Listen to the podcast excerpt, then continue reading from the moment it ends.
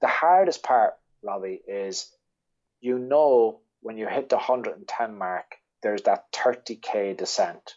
And to descend for 30 kilometers is just something that your brain can't even comprehend. And like, it's a descent that you come down for 30k, but not only do you come down, but they kind of bring you down. In like in this race, it's terrible. They keep on trying to bring you down off the mountain, and you think you're going to come way down, and, they, and it's just to bring you into a village for two minutes, and then they bring you back up again, and you get really cross because you you kind of say, I could have just went across the valley or I could have just contoured around that mountain. You keep on bringing me down to look at these grapes or flowers in the shop or something, and then I have to got to go back up again.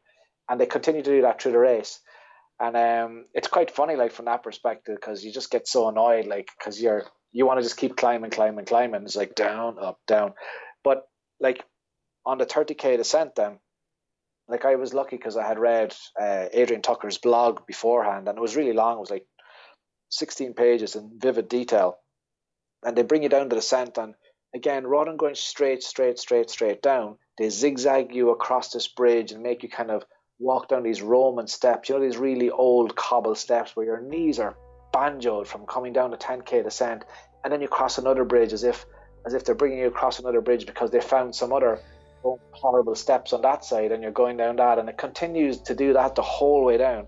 And then when you come right back down to the village, the village has got the worst cobblestones you've ever witnessed in your life, and then you walk across them, and then they bring you to this sharp descent on tarmac that's got these zigzags, and eventually you get down to the hut, and you're just going, why? It's just like it's just torture. That, my friend, was Richard Nunan, and this is the Inspirational Runners Podcast. Hey everyone, welcome to our UTMB special. My name is Robbie Marsh and I'm your host, so welcome to the podcast. With UTMB race announcement planned for the 20th of May, I thought it'd be a great idea to unpack each of the top four races that are currently scheduled for the last week of August PTL, UTMB, TDS, and CCC. There was no one more suited to this job than Ireland's very own Richard Nunan, who has crossed the finish line in PTL, UTMB, and TDS. Throw into the equation Tour de Geant and we have the perfect candidate. There is a significant DNF rate in these races. Last year alone seen PTL 23%, UTMB 39%, TDS were the same. CCC had a 26% DNF and Tour de Geant had 60%. So it's remarkable that Richard managed to cross the finish line in each of these races. In this episode, which will be released today, the 9th of May, we lean on Rich's experience to gain an insight into each race, including kit breakdown, course profile, fuel, training. Richard is also the race director for the Maurice Mullins Ultra and has a strong background with good times at all distances along with a lot of success in the adventure racing scene that stands by him during these longer, more challenging alpine races. Fingers crossed to make something happen for those in for this year. If not, hopefully, this episode will give you a deeper insight into what's required to be successful in the world's most challenging and epic trail running festival. Before we start, I'd just like to give a shout out to the sponsors of this episode Spring Energy Gels. It's a great natural product that I've been trying over the last few weeks. It's just what I've been looking for to help me navigate away from the GI issues and energy crashes that I've been having during events. It's made from real food. It has no maltodextrin added, no sugar added, no preservatives, artificial colours or concentrates. It's made with 100% natural foods such as rice, beetroots, banana, coconut water, only high quality ingredients, which has been driven by science, equipped with a vast athletic experience, and inspired by passion for a healthy lifestyle. And all listeners can benefit from 15% off their vegan range by using the code INSPIRESPRING during the month of May. They have a great 8 pack vegan sampler, so why not give them a try? There is a little bit of sound interference during this podcast. I hope it doesn't take away from the good content. Not to hold you up any longer, it's with great pleasure I give you Richard Nunan. Ultra Mount Blanc, um, it's the biggest race that's out there, really. 171k, near 10,000 meters of climbing. You need 10 points over two races to get in. It costs 280 euros for those that don't know that. Um, last year there was 2,543 people entered the race, and only 1,556 finished. So it had a 39% DNF. So people need to be aware of that. Like you know, these aren't. It's a difficult race. It might be 171 kilometers, but it goes around the entirety of Mount Blanc, and you know it's, it's around a 46 hour cutoff. Yeah, 46 hours. Yep. That's the one. You know, so you're going over, you're going at least a day and a half in this race. So talk to me about your preparation on a race like that. I think a lot of it is kind of um, driven by the races that you do. Look, being honest, like for me, I think that the preparation races have an awful lot to do with how you prepare for the main race. So I think if you're not successful, and that's why I kind of like that they're doing, you know, that kind of two five pointers or a six pointer and a four pointer because I think if you haven't trained for something like the the Kerry Ultra, let's say, or the Wicklow race, or if you you know pick one of the long, like the Highland Fling or you know one of the longer ones, like you shouldn't really be turning up for Mont Blanc. You know what I mean? And it's like I think that's the nice thing about it is you do have to do a couple of long races, and I know it's a draw and I know it's a lottery, but at least then you're it's a two year plan. I mean, you're doing the first year, you're doing all your races, you're finishing them well, and then you know you can then start your preparations on a good basis for the UTMB. Like somebody's, I remember somebody telling me that the guy uh, Adrian Tucker was a very good friend of mine, and he's done all these races as well. And like you know, he kind of went, you can, you'll do the UTMB because you've been running for a while, as opposed to doing specific training. Like there's time in the legs, but if you don't have mountains in the legs, mm. it's not a lot of fun because in Ireland, the hardest part about UTMB is to try and train for you know those long, long climbs, and more importantly, those long, long descents. and if you can't control the descents, your race is over. Like I mean, like so to prepare for the UTMB, like I mean, you're lucky you have the Mournes, right? I mean, like you know, if you go down off like Donard is one thing. Okay, I mean UTMB, Eh, like we'll talk about probably the different trails and terrains in a second. But like you know, if you if you go to Donard or if you go to kind of any of those, like coming down off, you know, all the various mountains, like, or Lamagan or any of those races, like like Bearnagh is probably one of the best mountains that we have to, you know, come down the mm. side of Bearnagh and try and find your lines coming down off Bearnagh is probably one of the best running exercises you can do, unless you go, you know, further west where you've got the 12 Bens or the Italian Alps, you know, the the horseshoe, that kind of the country. But like at least with Bearnagh, it's it's about as comparable if you want to get good technical descending into your legs. Like we could talk about it after, but like one of the most frightening things I've ever looked at in terms of a profile was in the Tour de Geant when you get to the 110k part of the race, there's a 30k descent, and you're just going, how can you descend mm-hmm. for 30 kilometers? It's just mind blowing until you get there. Then it's far worse. So, but like if you go back to the UTMB and trying to prepare for the UTMB, you've got to be able to run long, as you said. You've got to be able to handle food and feeding on the move. You've got to, you know, when you go into those, um, you know, those places where there's so much food and so much choice. you've got to understand in your brain that you can't stay there all day and decide what you're going to have. You got to, you know, get in and get out. And the most important thing is you've got to let the gravity do the work on those descents because, it, you know, so so in terms of preparing, right, you can do all your training and get as much time in your legs, but nothing prepares you for, you know, I think especially in the second half, the mentalness of those climbing for you know, you're climbing for a half an hour, for, look, you know, up Col Ferret, like all these different climbs for such a long time. Especially at night time. Got... Like uh, you come to the bottom of that climb at, night and you look up and all you see is these head torches zigzagging, and, you're like, it couldn't be like, it just can't be that high. Like, so I, I wrote a blog on 2013 and it's called Racing to the Stars because you're looking up and you can't tell the difference, right? You're like looking at the, the head torches and you're looking at the stars and you're going, which is which, and you're going, could but you that's the mistake though, isn't it? Like the mistake is to look up. I mean, you've got to look at the ground, follow your feet, and just keep one foot in front of the other. And I know it sounds like such a cliche, but unless you like, that's the thing about the UTMB race itself. Actually, it's quite designed to like hurt you in a bad way, I think, because the last three climbs, like you know, when you're kind of going, and you you had the same three climbs in the CCC, like the third last climb going up the top, like it's, there's no rhythm in the mountain. So you're trying to climb this mountain, and there's these boulders, and there's these rocks, and there's a bit of steps in the middle of nowhere, and you're just trying to go up and up.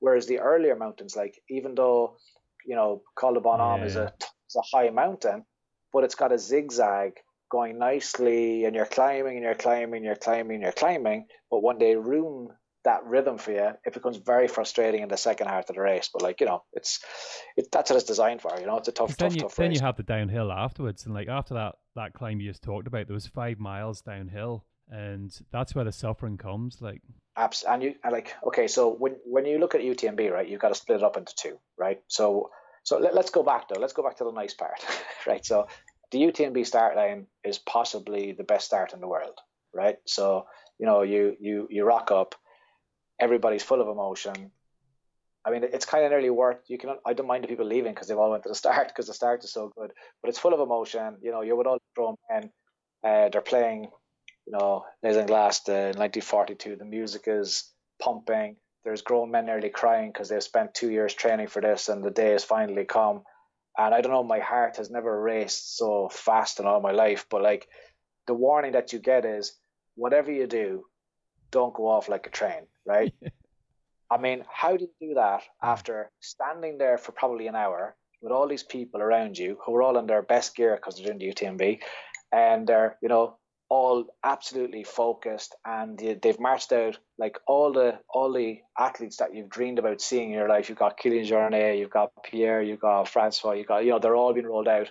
Everybody's pumped, and then you're going down these narrow streets, thronged with people, and you're just trying to hold on for dear life not to take off on this express train that has just headed out of Chamonix in the direction of Les Houches. It's just like nuts, and like you can't stop. And I remember like I remember when I ran it the, the first time. I had ran probably nearly a PB for the 21k because you go down the street, you go through the, you know, mm. this like trail. Everybody's like egging for position, and we're only like 5k into the race, and they're jumping up in hedges and around one another. And then eventually you get to the climb. You go up the first climb, and then everybody's bombs down it, like down this grassy climb, and everybody's still a full tilt. And then you start to climb up to Col de Bonhomme, and the next thing it's like, ah, what the fuck? I remember, I remember like going, oh my god, I've blown my, my race already. Like it was like about 15k in, and you're just like, and then you're climbing, and then that's when the race starts, right? And then you've got to do that for another 30 hours. it's it's nuts. So advice for anybody doing the UTMB is, it's very hard to do. Enjoy the moment, but you've got to go out easy. It's such a long run and I have to say, like, the biggest tip that I'll ever give anybody is don't accelerate down the ascents. Just mm. like for me, I put the sticks away and I just glide. And I suppose the other thing that we should say is because um, many people have done it, like, um, again, you know, it's a couple of years since I've done it, but like when I was there in uh, 2013, everybody didn't have sticks, like poles. You know, there's no hero here, lads. You know, ladies, you bring your sticks. It's a no-brainer everybody will tell you the two big decisions you need to make when you're going to the UTMB is what shoes you're going to wear and what sticks you're going to bring. And you go for comfort over grip. You don't turn up in your Inov-8s, mud claws. You know, mm. you, you turn up. You need shoes to race for. You know, a little, like a half size bigger if you can. But basically, that's what you you know your feet and your poles and wear clothes that you're you know comfortable racing because you got a bit of gear to carry with you. And a lot of people aren't used to wearing that backpack or running with the pack. And I guess you know, they're the things that I suppose we picked up from adventure racing is you always have the pack, the sticks, the go, the move, the move, mm-hmm. and just continue to move, you know. Don't and then if I was going out to do the UTMB, I would skip the first aid station. I would put food in my bag, just a little bit, like uh, two bars, and I'd skip it and I would just move on.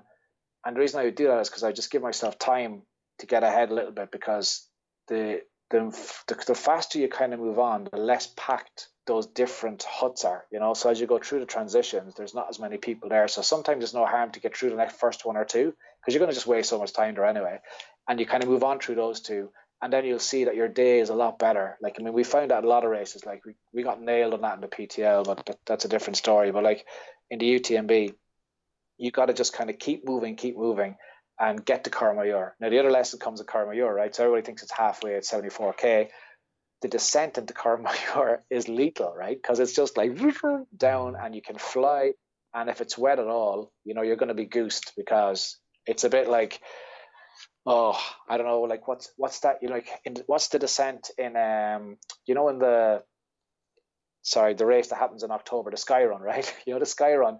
You know that descent where the Garmin Skyline. You just can't stay. Is the Garmin Gar- Skyline, yeah. yeah. yeah do you know that descent where you can't stay standing? do you know the one where the guys there's a marsh at the top to warn you and laugh at you if you're wearing Speedcross because there's no way you're going to stay standing going down that hill? Like it can be as slippy as that, like going down into Courmayeur, and it's full of like really small, sharp switchback. So it's very important that you take it easy going down into Courmayeur, that you get into Courmayeur relaxed, and that you spend. I would say, like depending on what your target is, right? There's no, there's nothing wrong with spending half an hour on Courmayeur because it's 71k. It's good to change. It's good. You get it. You have a mm. drop bag there, so you can change all your clothes. You should change everything. You can have a spare pair of runners there. You should change everything because it's not quite halfway. It's under halfway. I don't think halfway. Col is really halfway, but the 120k, that's when you really know you're going to finish the race. I think Courmayeur is what it's 71k in, and you're kind of mm. going. There was se- 17.5% of people DNF'd there last year. I'm surprised right. I know that stat, but hopefully it's right. But, but, but it just goes to show. But you need to meet I've done a few podcasts um, on these long endurance races. Like, um, one thing you need to prepare yourself for what's going to happen at that point because it's such an easy point to pull out. You know, you have to go deep. You, you know, you're going into that pain cave and you're going to come in and out of that. You might come into that place feeling like shit. And it's a bit like the backyard. You know, you've got an option at that point to pull out. You have to, you just have to, as you say, like the change of clothes or taking time at that. Don't make any decisions. Get yourself freshed up yeah. as much as possible and then go out and you'll be surprised what can happen. Like I would say to you, um, like look at your times, right?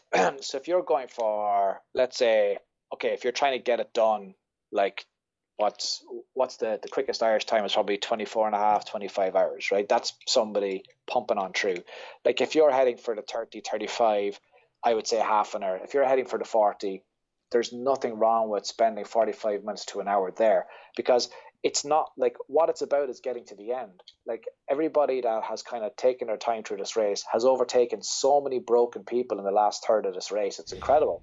And if you take your time within that section and you give yourself the time to sit, like you're, you know, you are rebooting. You need to reboot and go when you're, unless you're like, you know, banging it out of the park and just having a great day. But the that's the problem is people come down there into Courmayeur, they've shot their legs because that descent's quite hard going. They get in there, they sit down, they think they're walloped, and you know, they they yeah they make the decision. Like I mean, it's it's grand for us, I think, mm-hmm. because Irish people have no support and we seem to love pain, so we continue to move on. But the Italians and the French have their their grannies and their wives and they've all these people there that are kind of with them, and it must be so hard, like to kind of look at your family and walk on. Do you know what I mean? Like kind of they'll see you in pain and you've got that opportunity to do I get a lift home now or or do I run on? Of course you gotta take There is something home. about that though, and we talked about that in the previous podcast as well. Do they like I don't know I'd be careful how I put this, like, but like when you talk about the Italians and the French, like they do they do seem to DNF quicker for some reason. Uh, is it maybe it's because uh one that um, theory, I suppose, is the amount of money that we've spent and investment, you know, to get there. Well, those guys might just be down the road, you know what I mean? It might be just another race for them. I'm not sure. Um, but like when you have around a 38, 39% dropout, like I only done CCC, which was 101k, and we'll get to that in a minute. Like, but those last three climbs, which are the same last three climbs UTMB, there wasn't a place you could have sat down at the side of the trail. Like, they, they all looked like elite athletes. There was bodies absolutely everywhere. Like, do you know what I mean? And here's me, like mid forties, coming up. Like I was, I was hurting like big time. I'm feeling sorry for myself, oh. but I wasn't stopping. I was still moving forward slowly but surely. But these guys were in tears you're right. We spend the money to get there. It's about finishing. I think maybe we probably look at the race smarter. Um, we don't have too many of those races. I mean, UTMB is huge. So I mean, if you if you go like I had a nightmare last year in a TDS, and I'll talk about it in a second. But like, there was no way I was going home. Um, but I'll, I'll chat about that. But you're right. Like I mean, like the like the Tete Vaunt. I remember that is the Tete Vaunt is either the second last or the third last climb, and like I remember like just before it, texting Ian, going um, tell me you're not finished. he's like, I'm finished. Where are you? He's like, oh, just about to climb Tete Vaunt. He's like, oh my god, it's fucking horrendous. it's like it's just what you want to hear. And um, and then of course I climbed it. So yeah, then I kind of I look at it, I kind of go, oh my god, it's the worst ever. And then of course because he told me it's the worst climb ever, I was expecting it to be the worst climb ever, and it was actually okay. And then I was up, but like if you kick back through, if you kick back through um, the UTMB, like the thing that I was looking forward to the most was, you know, getting up the Grand Col, the ferret, like, and I purposely had moved my race to be there like at half 11 so that the sun would be shining. We'd get up on top and, you know, you'd have the probably one of the best views on the planet. And, you know, for me, that was just an amazing moment and just getting up there and climbing there. Because at that part of the UTMB, one, you're at the highest point, you know, because you've done that, that climb up there. And two, you're going to finish this race.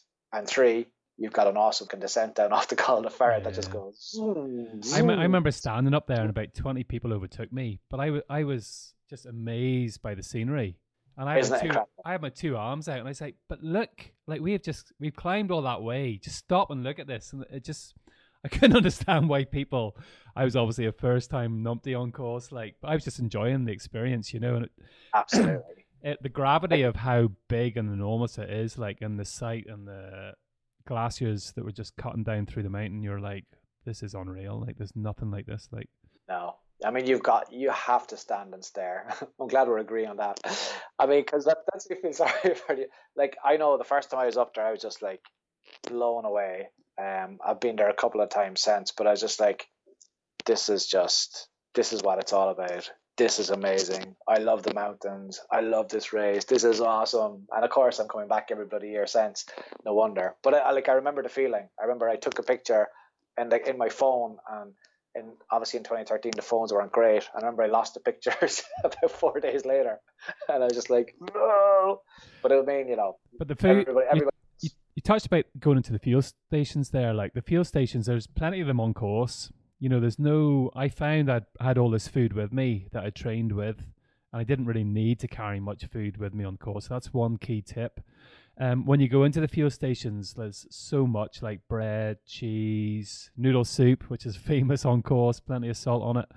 Um, but you do have to be careful in there. Like I, I found myself being very greedy I thought, well, I can eat, so I'll try and eat as much as I can. And I was almost blowing smoke out when I came out for about 15 minutes. Um, yeah. Coke was that best friend of mine that turned into my worst enemy. You know, my it ended up my stomach just, I had too much, even though you got a great kick to begin with. But you do need to be, have a mental plan going in there and what's going to happen before you get in so you can be as efficient and effective as possible in and out like people need to understand that when you do a 35 hour race, right, your body doesn't want to eat for 35 hours. That's the first mistake that a lot of people make. And so, and from again, probably from more adventure racing, that we understand that the body needs to have sweet, salt, sour as mixed as possible. So I think one of the things, one of the tips I would give people though is to always have, you know, those tubes of electrolytes in their in their own self.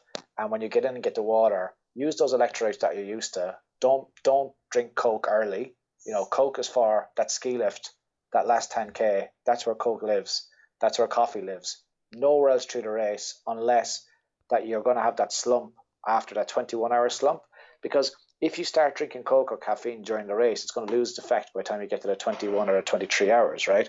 And like that's when you're going to need it most. So, like for me, when I race, I try and keep to the body's natural cycle. So I try and eat the whole time until about nine o'clock at night and then I only go on fluids probably from 9 till about 5 a.m. And then what I'll do is I'll kick back into whatever food I can eat then for 5 o'clock and again go through that. Because you have a digestive cycle and you've got a, a sleep cycle. And you've got to fight the sleep cycle, but you can't fight the sleep cycle with a digestive cycle because it makes your stomach just go 90. And what people do because of that is they go for the safety blankets, just like people when they're trying to go to sleep, is they'll go for the coke, they'll go for the sweets, they'll go for the thing that's just going to kickstart the brain, but not the body. So therefore, the stomach isn't getting the stuff that it needs because you're so busy kicking your brain. And then what happens is your stomach gets into a knot. You feel like shit. You spend the whole time going to the bathroom or wondering why you feel like crap because what you've done is you've woken up your brain to think about your sick stomach, to think about your crampy legs, and you just messed the whole thing up. So it takes a long time to get out of that. So like it just it, you just have to have a habit. Like I remember in the UTMB, I purposely bought different sachets of stuff that I had taken, and I just remembered always having one water bottle on the right one sachet bottle, but changing it always on the left and just kick into that, keep into that, keep it, and it worked. You know, like those high five carbohydrates, those three to ones, the stuff that you're always taking. Just keep at it, like because I think what happens is you go into the UTMB and it's like a candy shop and you walk into these places.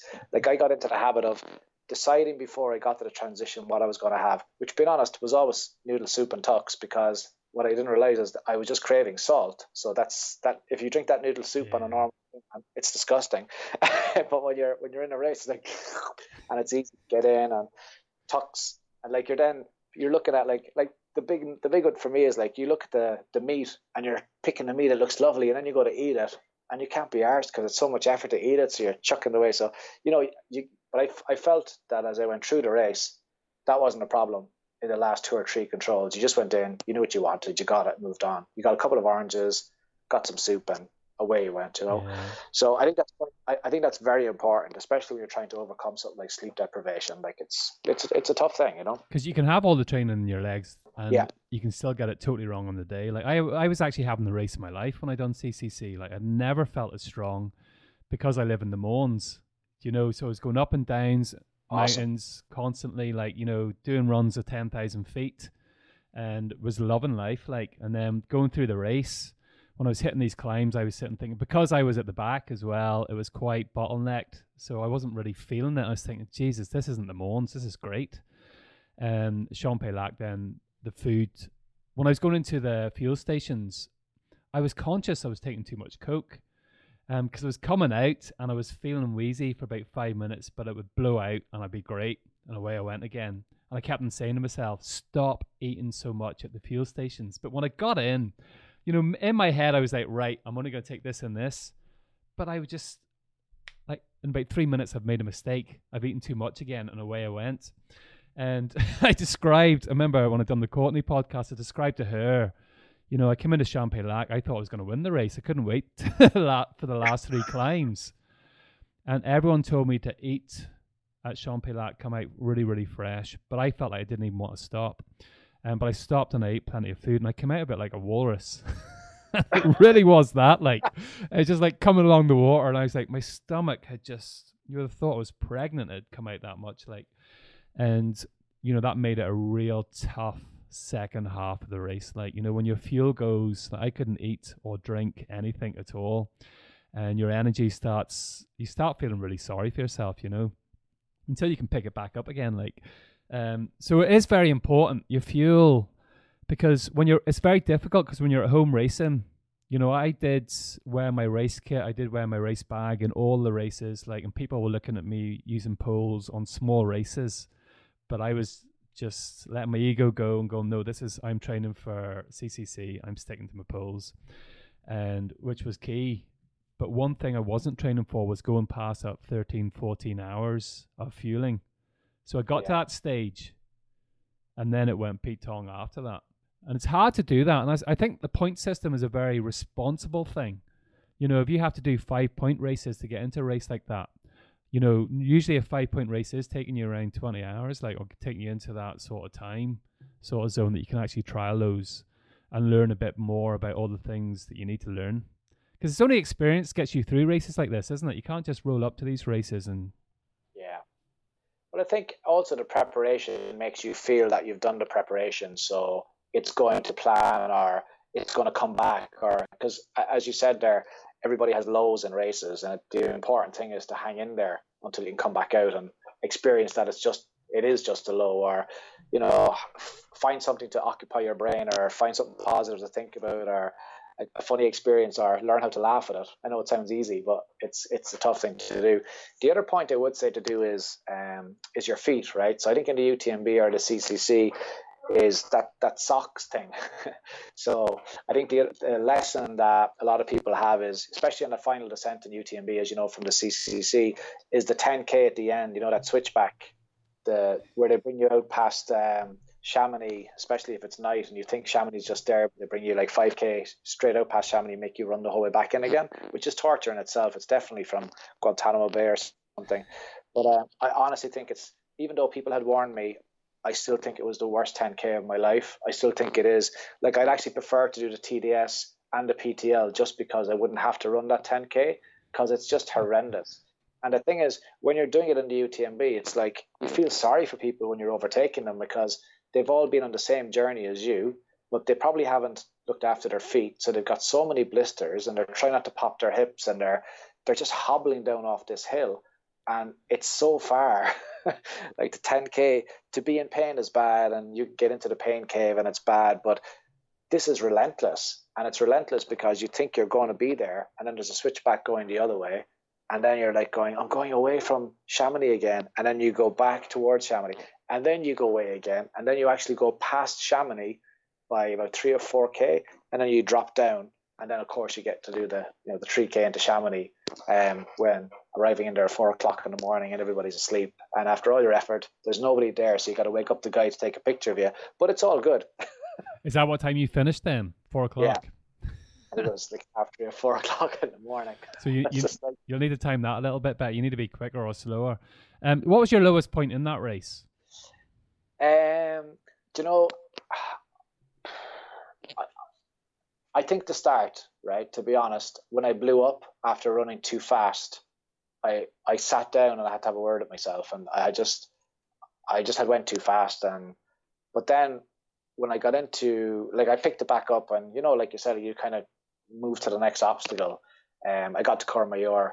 I was way under my target. At, I was 14 hours or something in there, and I just couldn't believe it. And I was in there so fast, I kind of said, okay, I've gone too fast. So I made the effort, the conscious effort, just to stay there for half an hour and eat pasta twice and change all my clothes and just kind of chill out. And so I ended up having a good race for the UTMB. For me, I just had a good day, even though I finished like. Um, and why it was good is because even I was still able to run until the end. Like I was still able to run the descent. I was still able to run yeah. the last three k. I just had a good day, you know, and I was just lucky. Like last year, I had a nightmare in the TDS, and you know, it was a very different experience. we'll, get, we'll get to that so, in a minute. What was so? What was the next race that you did after UTMB then? So he went from UTMB to PTL.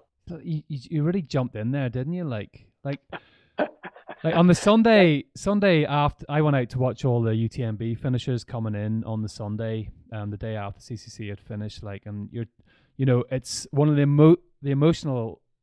It's so emotional, like sitting at that finish, watching people trying to get under the 46 hours, uh-huh. like, you know, the 42 hours and 43 hours, and you know what they've been through like you've done your race, it's a day day later, and these guys are still going. Like, and you can see it in them. Like the souls are ripped out, and then you get these three people coming together, hanging together. Like you're lucky if they're not crying. Um, I know it's brilliant, and it's just like it is so. And a huge entourage coming with them, and everybody's giving it. Like I mean, Kilian Jornet might as well be coming across that finish line when it's the last three people. Everybody is just it's what quarter past four in the afternoon everybody's out, the sun is shining, everybody's just screaming at them. I mean, it's just a superb finish. And, the, you know, Owen Flynn, the Irish commentator, roaring them in. Uh, it's just brilliant. It's it's super. Like, I mean, it's great. That's the one nice thing about when you finish early, as that you can sit there on the square then and watch everybody come in. Like, you get up for breakfast and you just sit there for hours just watching everybody come in and finish the race. It's just superb, isn't it? Every, everybody getting roared in. You know, I think I've seen three people get proposed to um, I'm not even joking. Like, I thought, uh, uh they're going to regret that from the runner's high. it's like. I haven't but, seen that though. But, but yeah, PTL, PTL now it's. Can you pronounce it? Because I'm going to get killed if I pronounce it wrong. Uh, Petite Trotte à Léon. It comes from the bakers, doesn't it? So the bakers used to do small trots to deliver bread. Um, it had some story um, in relation to that from from the area. Um, but I, I know I dived in, but see, in between, like we had done, like I, I I've done a lot of um, adventure racing kind of in the background, right? So so we had went from 2013 to uh, Costa Rica 2014 to the World Championships to Ecuador in 2015 to we do the Beast of Ballyhoura every year. You know, we did the 2015 European Championships. We were third in that. So so like that's how I know Ian so well. From we do a lot of advent well did a lot of adventure racing together. Um, so it, I know it sounds like going from UTMB yeah. to PTL, but it's like going from UTMB to Costa Rica to Ecuador to like every year there's kind of a big race, and normally we do kind of the the Beast of Ballyhoura 36 hour adventure race as a warm up for the UTMB at the end of August or depending on, on the way it flies.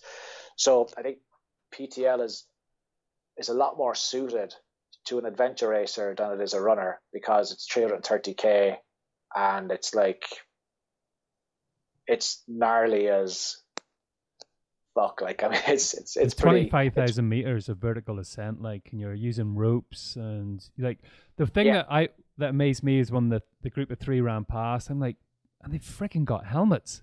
I'm like, oh my Yeah. god. Yeah. crampons, helmet helmets, and you're like, holy shit! Like you can just see.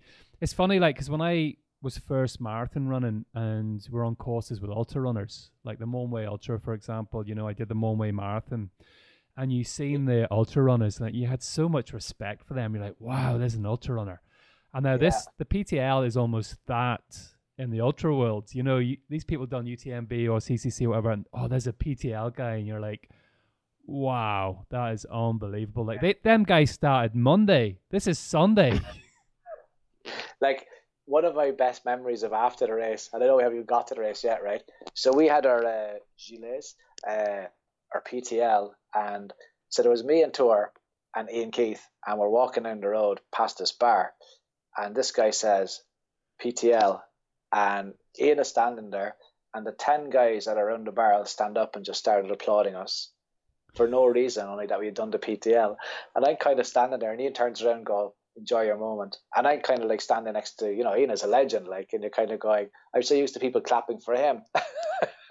so, so it was quite funny that Ian had, you know, had done his um, podium on the, on the UTMB, and here we were getting the clap for just finishing the PTL. So it just kind of, it's a different world. Like it's, um, it's a community within a community. It's, it, it's an incredible race. It's So how, how do you I would- get entry into the PTL then? Because it's a team of three, isn't it? They allow about 100 teams in. I think there was 117 teams last year.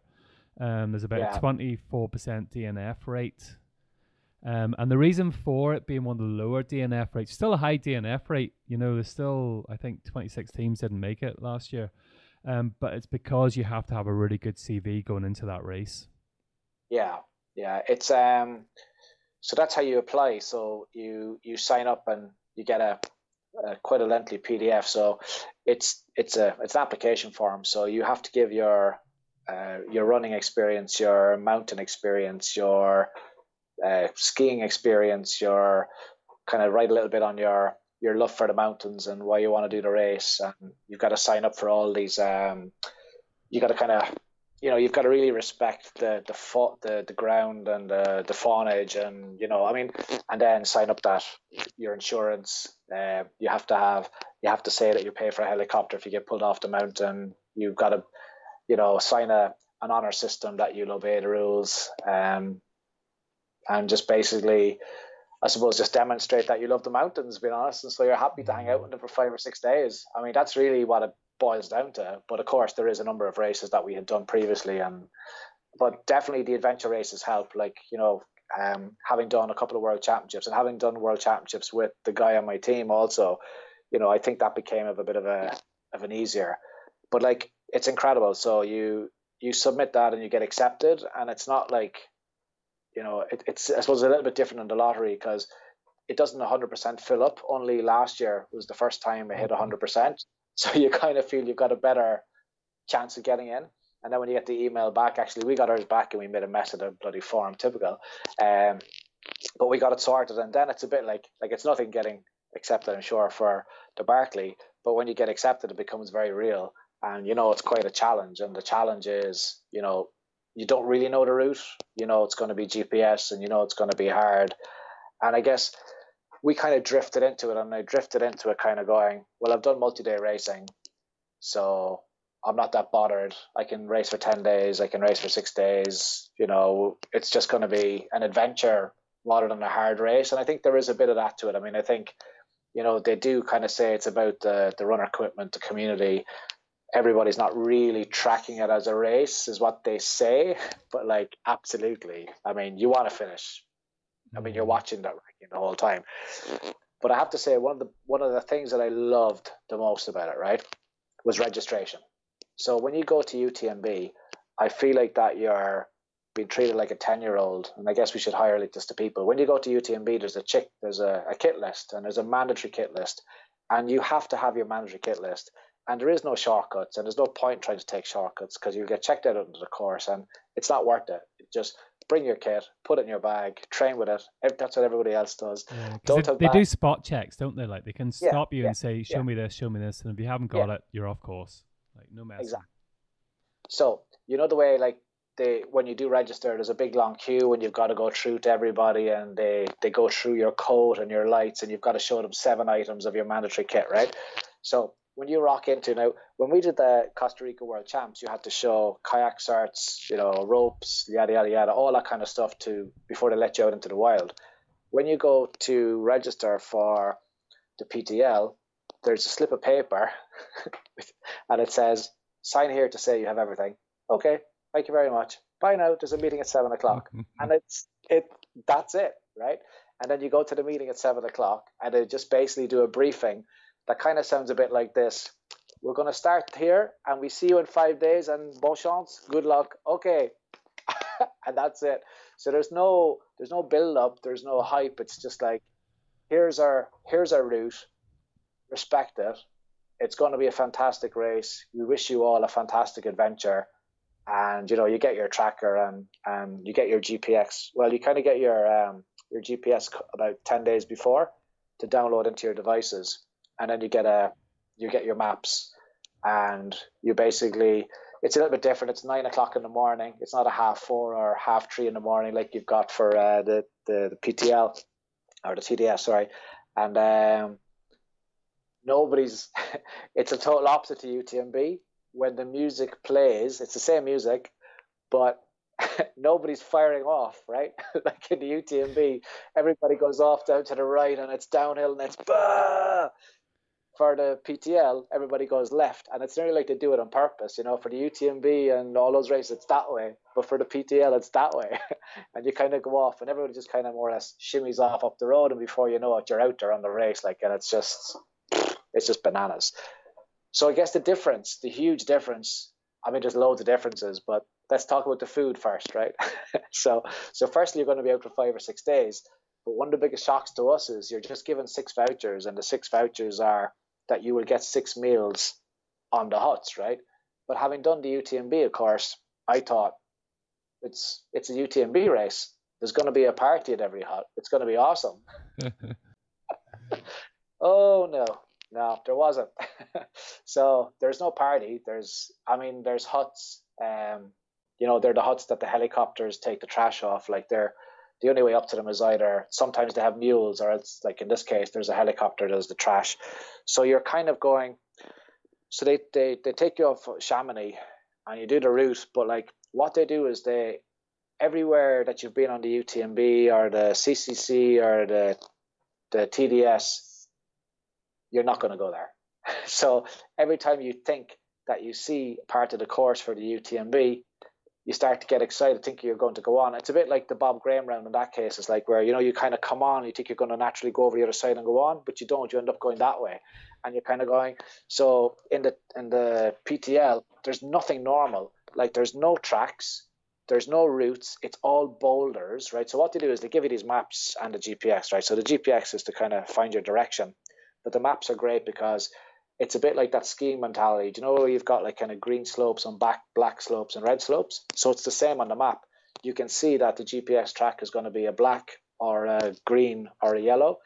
So at the start you kind of go, oh, that's cool. We're going to go on a black one now, and then you realize that the black one is really, really technical, like really, really technical, which can be anything from, as you said there, it can be the section where you have to wear the helmets and the harness and just strap on like we climbed this mountain.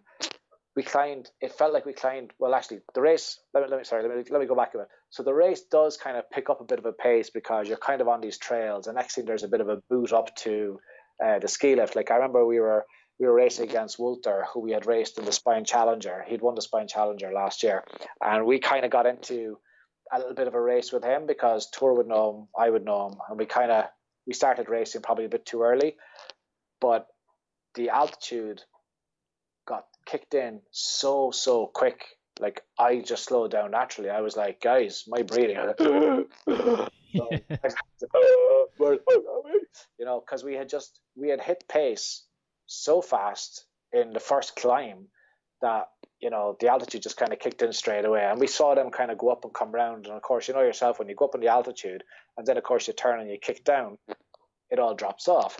So that was kind of the start to the race, and I was going, Jesus Christ, it took me ages to kind of come down out of that and sort myself out. But like, we thought then, of course, that because we'd seen a ski lift as the first control, that they were all going to be like, but that was the only ski lift we saw for the next five days. So we were totally fooled into this is the start of the race, get to the ski lift, now you're going to go down. But then you're just going into wilderness. So then it's basically five days of following. five days. of, of following the black, red, and yellow and you know meeting these you know where these six kind of huts are right so so you know you're kind of out there and we're used to being out there and then like this race is up so high you're crossing glaciers you're crossing like you know all those high up mm-hmm. glaciers that are in the back of um the the mont blanc so we kind of we come up higher on the Mont Blanc Massif to cross over these glaciers. Mm. So we're not just wearing helmets. We you have crampons for certain sections, right? And like we were going down these sections, and next thing we'd get a message to say, Your approach to control something, something, please put on your crampons. and when you're in a race, right, and you're kind of walking, going, oh, For God's sake, I'm not stopping to put on, you know, been racing for two days, going, I'm not putting on my crampons. It doesn't look that bad. next thing you do like 20 feet down there's snow but that deep and you're on your ass and you're just like going so the change in terrain is bananas. You're going from snow to ice to crampons to and then you climb up to the top of this mountain and you're kind of going this is really steep. The descent off the side of this is going to be fucking nuts. And next thing you'll just look out and there'll be like a rope out the side of the mountain and it's just going straight down and you're going oh that's the way down oh okay so so you go down the mountain, right? And I have to tell you about like I have a couple of experiences I have on the PTL that are quite amazing. But so the the the first one, right, is that w- once you go down off the ski lift into the wilderness, we all start to climb up through these craters, right? This is mental. This is a true story. So we're kind of we're along, and we can see the the race has kind of gone up in front of us. And next thing, as the guys get to the top, right, a boulder gets moved, right, and the boulder comes down off, say, about, I'd say about 1,200 meters is what we can see. But the boulder comes down and goes bang, hits the ground, goes right back up into the air. And all you can just see is this thing flying, right? And the three of us are together. And you're just wondering where the boulder goes. And next thing it goes bang again, straight back up into the air. But there's utter silence, right? You've got 300 teams on a mountain in silence. And next thing, about 30 seconds later, you can no longer hear the bang of the boulder, and all you hear is this. Because nobody's got fucking killed on the mountain. And you're like going, oh my God, that boulder could have been it for either of us. And it's just nuts, like, but it's just something that will never leave me because you're kind of out on the mountain and you've heard all these stories, you know, of people over the years. And next thing you're there in the situation and like it's a huge boulder just bouncing and you know and i know like we talked about this after like that my two guys were in front of me and they were afraid to turn around because they were terrified that the boulder was after landing on top of me. And i was terrified to look at the people behind me because i thought the boulder was after landing on top of them but we heard no scream you know? And it was because you heard no scream there was a silence that the big cheer went up. So it's very wild and it's very out there. And you know that's i think that was very much a sign of everybody just hoping that nobody else was going to get hurt, and then they didn't. It was big relief for everybody, and there was a mad cheer, and on we went. But like another part of it was like they warn you kind of one of the things they do tell you is you know if you're if you're trying to do the race, do the climbing section on the Wednesday, so that on the Wednesday you kind of have the energy and you have the strength and you're kind of you know because when you're doing the climbing sections if you're a bit tired it's not it can kind of slow you down being honest big time and if we are going back there again I would definitely push on, get the climbing done. But the climbing is kind of climbing is a bit intimidating at the start, but mm. then you know you get into it, and then you really get to like you lose all that kind of fear because you could kind of understand how hard it's going to get. Like you know when you do these races and you kind of get into the groove of the race, you kind of when you do the climb, you kind of go, okay, it's going to be this technical, and that's as technical as they mean, and you know you you don't need to really strap on everything. You can kind of you know, wear your lanyards, do a little bit of moving and, and not too worry about it. And you, you start to relax the whole body and you start to get to move on. And then uh, once we had the climbing section done by the Wednesday, we kind of relaxed a little bit and got a bit happier. and that was after two nights of only one hour, one and a half hour sleep. And we kind of drove on and we were racing for the hut. Um, and we kind of said we the way we had kind of planned the race was an hour and a half, an hour and a half, get the climbing done, and then we go for the big sleep. We get a four hour kip, and then we move on and see how we get on through the end of the race. And that was kind of our strategy. But uh, we had done a weather check, and the guys had told us, "Oh no, it's okay. It's going to miss that peak." And uh, then we came in and we got caught in a massive thunderstorm. Uh, we thunder lightning, and then we had these kind of tennis balls full of um, nice hailstones that were just bouncing off us. And like we were in shorts and from adventure racing, we don't really wear loads of layers. We just throw on the old, you know, these uh, ponchos. I've got a picture of a poncho with a with a snowball just went straight through the poncho. Like I mean, as in, I held it I just went poof, straight through because that's how hard they were. It just went Jeez. straight through the plastic. And like up on those glaciers, they just have like these little sticks that you kind of cross these gorges. And the problem for us is that like we're used to the Irish mountains that if it rains that the water kind of soaks into the mountains because it hasn't been raining for a while or if it has but we're not used to is water on glaciers and that the glaciers don't hold the water at all and the rivers and the gullies just start to fill and it's like a mountain full of water and there's like waterfalls everywhere in no time man and it was I tell you, it was fucking scary up there because the water's coming so fast and you can't see because the you know the the rain is going down so heavy. So you're getting a little bit tense with one another and you're trying to move across. And we were trying to move across at speed because we knew, you know, another eight kilometers and we were going to be at the hut. It was actually ended up being an hour and a half to the hut. But so anyway, as we were moving across, the the, the gullies were starting to get flooded and we're kind of walking and you're we're making decisions whether because the water's coming up so high, whether we'll kind of stick across the gullies or if we'll try and take jumps, right? And and you have a, tr- a team of three, and now we know why there's a team of three. So we are watching a French team ahead of us, and like myself and Tour were kind of together, and Zoran and the other third person of our team was kind of slightly ahead. And next thing we're following the French team, and we can see the first guy jumps the gully, and then the second guy jumps the gully, and now we're up at 2,700 meters, and the girl goes to jump the gully and misses the other side, and go straight down the gully through the water to the waterfall. And we're trying to, we're following the body, just bobbing down through the gully, and Jeez. we're going, she's gone. And next thing you just see, she gets stuck on a corner, and she's just there with her leg hopping like that. And my mate Tour is gone down that mountain, and I'm going, and he's looking at me, and I'm looking at Zoran, and we're kind of going, you need to go that way. He's going that way. He he didn't care. He was going to pull her up. And in fairness, like he flew down the mountain, basically pulled her out, kind of turned her over, and like she split like all down the side of her head, you know, her hips coming out through her trousers. Like, I mean, the the girl's like in, in bits, and he's like, I can see him, he's taking off his clothes. So I go down and say, you know, what what's he doing? You can see, and then another team kind of coming behind us, and there's um there's a Spanish team come in, and one of them is a doctor. So he takes out like you know the the bottles that you have. So he takes out his two bottles, right?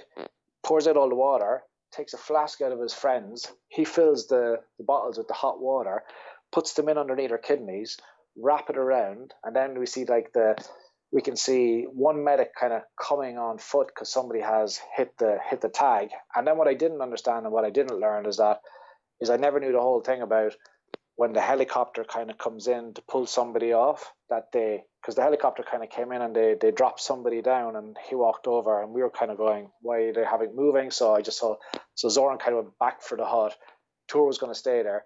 I went after him then but like they dropped the person down and what they did was they got everybody to, to throw away their sticks and tie down their bags because the problem was the helicopter can't come into the mountain because if it does, the choppers will cause the sticks to go up and stab somebody in the head or something. So the first guy comes down, ties everybody down, ties all the bags around, and then eventually they lifted the lady and off she went. So myself and Zoran have made it back to the hut.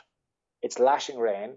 We're kind of going, do we stay up? Do we wait for tour? What do we do? Like, you know, because he's taken all the time to help with the rescue, we're just assuming the race is over and that we're going to be out. It's Wednesday night we're done with the race.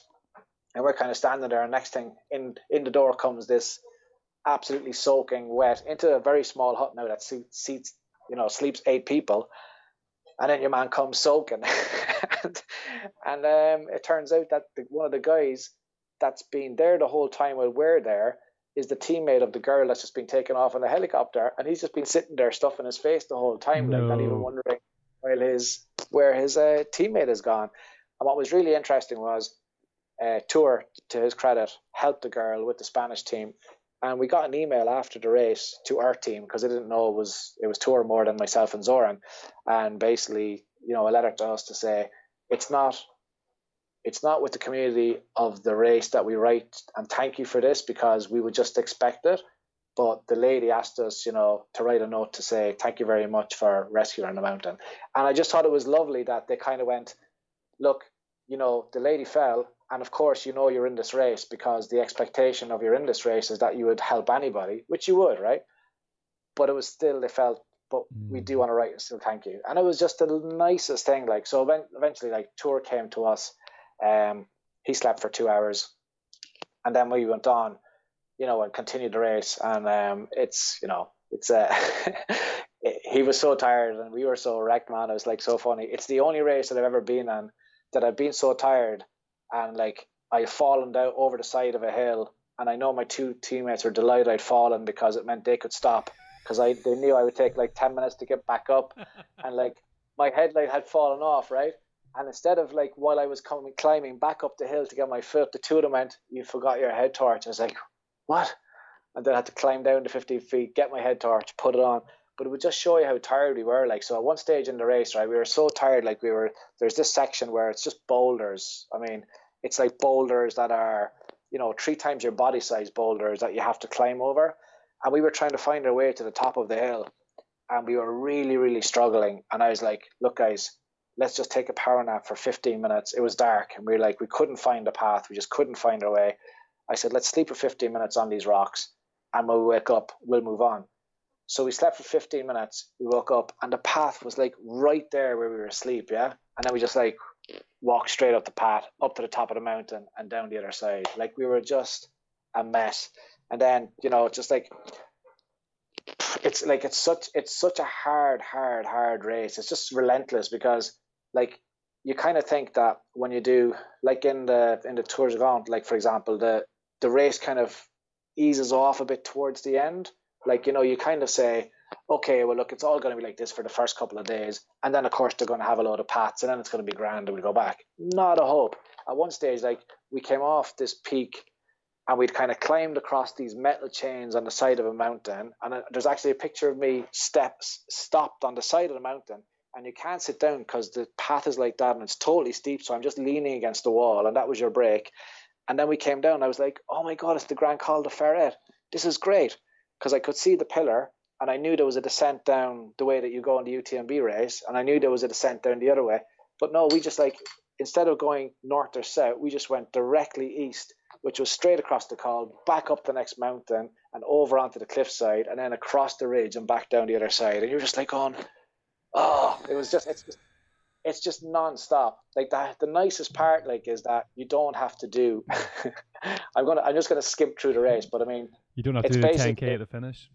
the best part of the race, right, is but it's the same. Like you come down, and uh, and I was laughing because I'd done the UTMB, and when you come down on to the the race track, eventually, it's only about two kilometers from you know that zigzag of the last yeah. 10k of the UTMB. So it's the last two kilometers of that. So you come in the same way as the UTMB, and like it's so funny because there's the three of you and you've been out since Monday, and you have these guys on the Sunday, and we came in probably around I'd say half twelve, and we purposely did that right. So we were up on top of the mountain, and I was like there going, lads, I'm not doing this. It's too early, and they're like, why? I was going, I did the UTMB. I arrived in at four o'clock. There's nobody there let's just sit down, we'll have a coke, enjoy the mountain, we'll do the descent in real time, and let's just enjoy this. You know what I mean? Because I said we've been out for five days. Let's at least just enjoy the last five k. So we did. We actually sat down at a coke, and um, nearly went off the mountain the wrong side, but we'll say nothing. And then eventually we came down it, and we joined the UTMB race. And so all that stuff that you saw, you know, the the people that come in at half four. So we did that on purpose at about one o'clock, half one, because we still wanted to sit down and watch the last people come in for the UTMB. But the difference is we were able to have this conversation and make sense of it and understand the value of what we had done and enjoy it. but the cheers that we got coming in were just like incredible. Like there was a lot of guys out there. There's like Paul Daly, um, Aaron Simmons. Like there's a whole lot of Irish guys that were out there cheering us in. And like every time you kind of ran past somebody and they recognize that on your bib, you know, we've got the bib and there's your number, and they'd see the PTL, they'd just go ballistic and they're just like, ah, I mean, we got to the finish line and the pain was real. we just like we basically just got to the finish line, keeled over, got a small can of Heineken, tried to talk.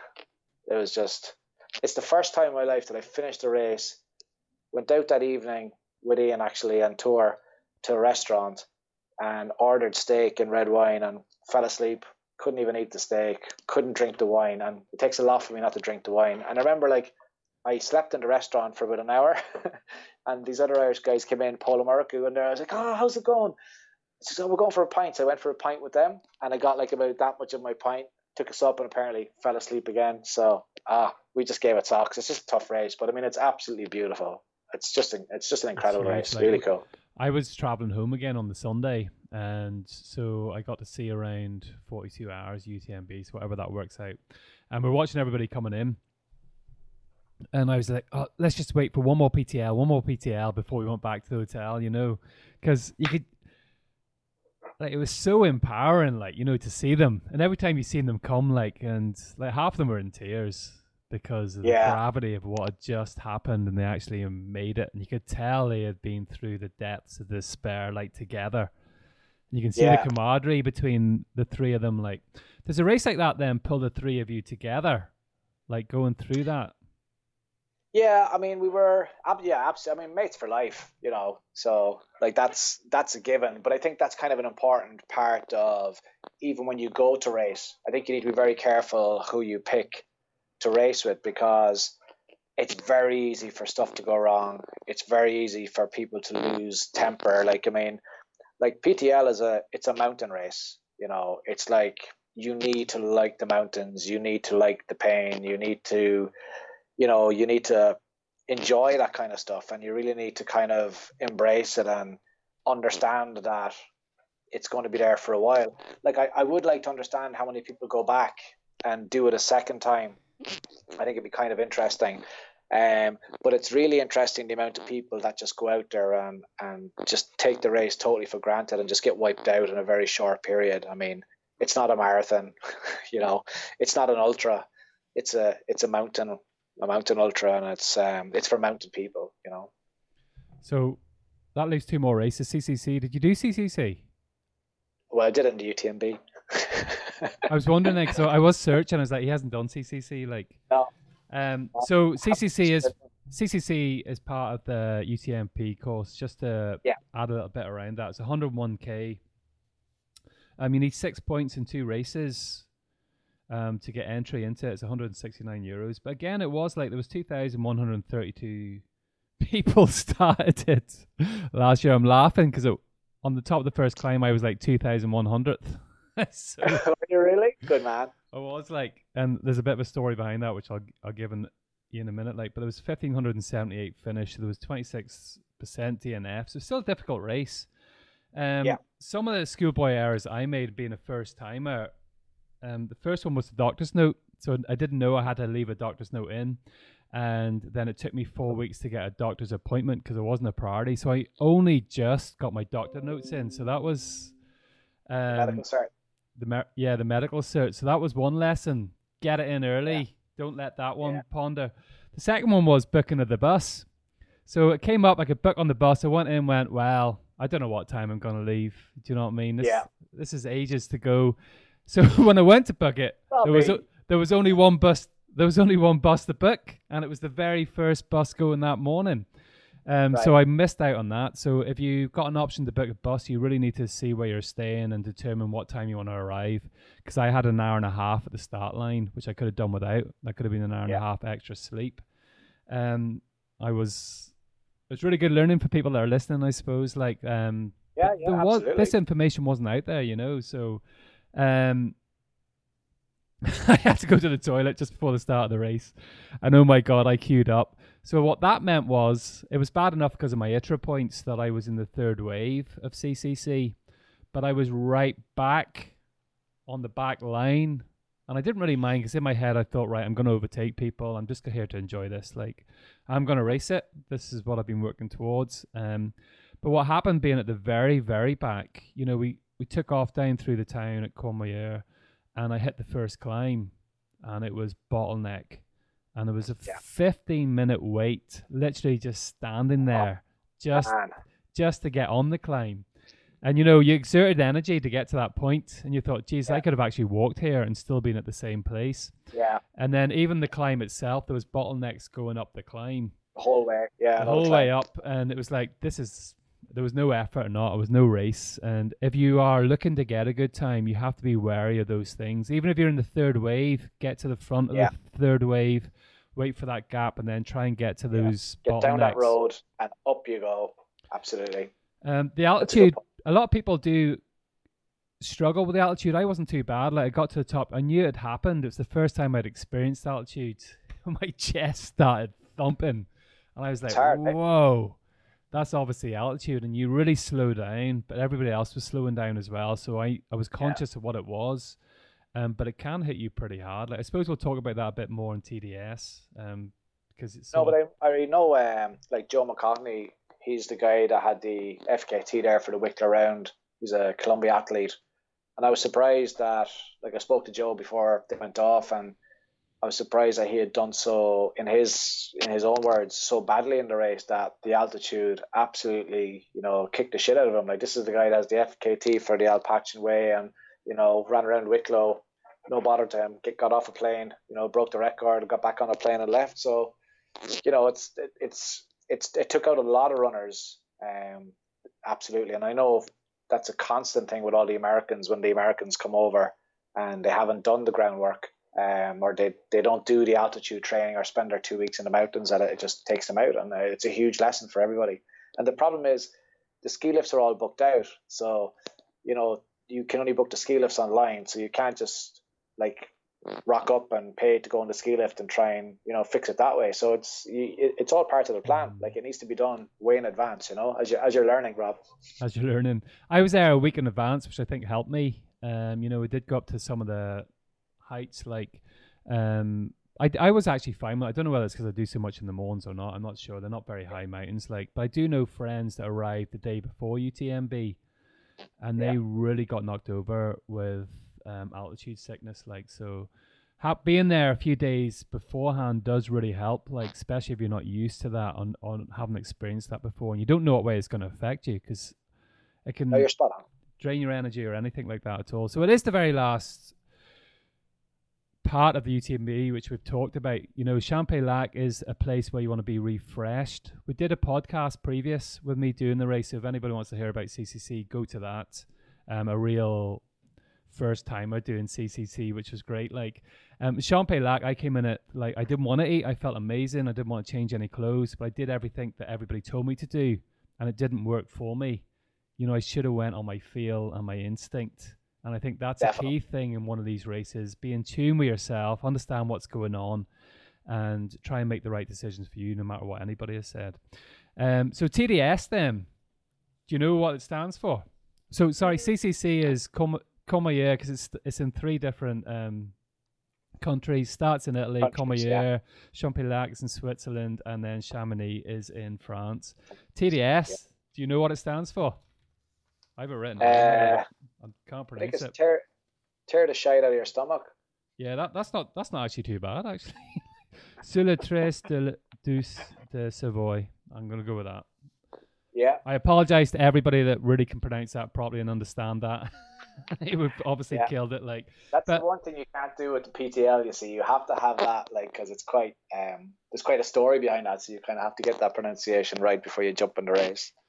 so T- TDS, you need eight points um, over two races. They do last Yeah. 24 months. I should add, all of them do. So I've got eight points last year. I didn't get into UTMB. Oh, sorry, 10 points last year. Didn't get into UTMB.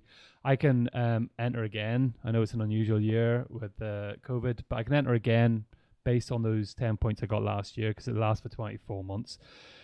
TDS had 1,785 starters and only 1,091 finishers. So a smaller crowd than the other races, but it did still have a 39% DNF. Be warned, everybody. TDS has a huge gathering of Irish people who've got in for the first time, have not been to Chamonix, have not raced these alpine races, have not had the technical ascents and even more importantly descents, have not dealt with the altitude. These things are there. And there's so many people out doing ultra races now in Ireland, and you can get away with it at home. Do you know what I mean? You really can just put one foot in front of the other. But when you have all these other contributing factors coming on top of you, and you even what time do you start at? Um, you start at four thirty a.m. But I think so. So firstly, even even to pull it back a step, it used to be hundred and one k, but six thousand five hundred meter climb, right? So last year was the first year that it was the longer distance of 100 and, uh, 160k with the 9,500 meter climb. So 140, 145k. Sorry.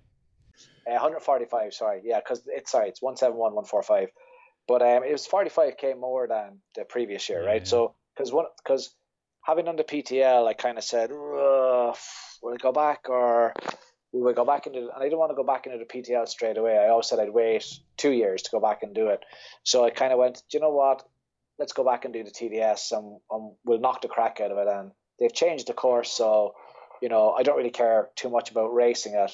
Um, I just like to get out and see it. And I was going out to see it more from the perspective of all those places where they teased us during the PTL. I wanted to kind of get back and have a look at the the course from the other side and just kind of see what it was all about and could I find my way back to where I'd been. And being honest, that was the plan. And and like that plan is always good until like I actually did the Cork marathon on the way up to it. Um, that plan was great to the start line, and then you thought you were in the race, and that you'd been training for the last six months to do this race, and then you go off and, and kind of you know that's what happens. But as you said there, there's a large Irish contingency going to head out to it this year.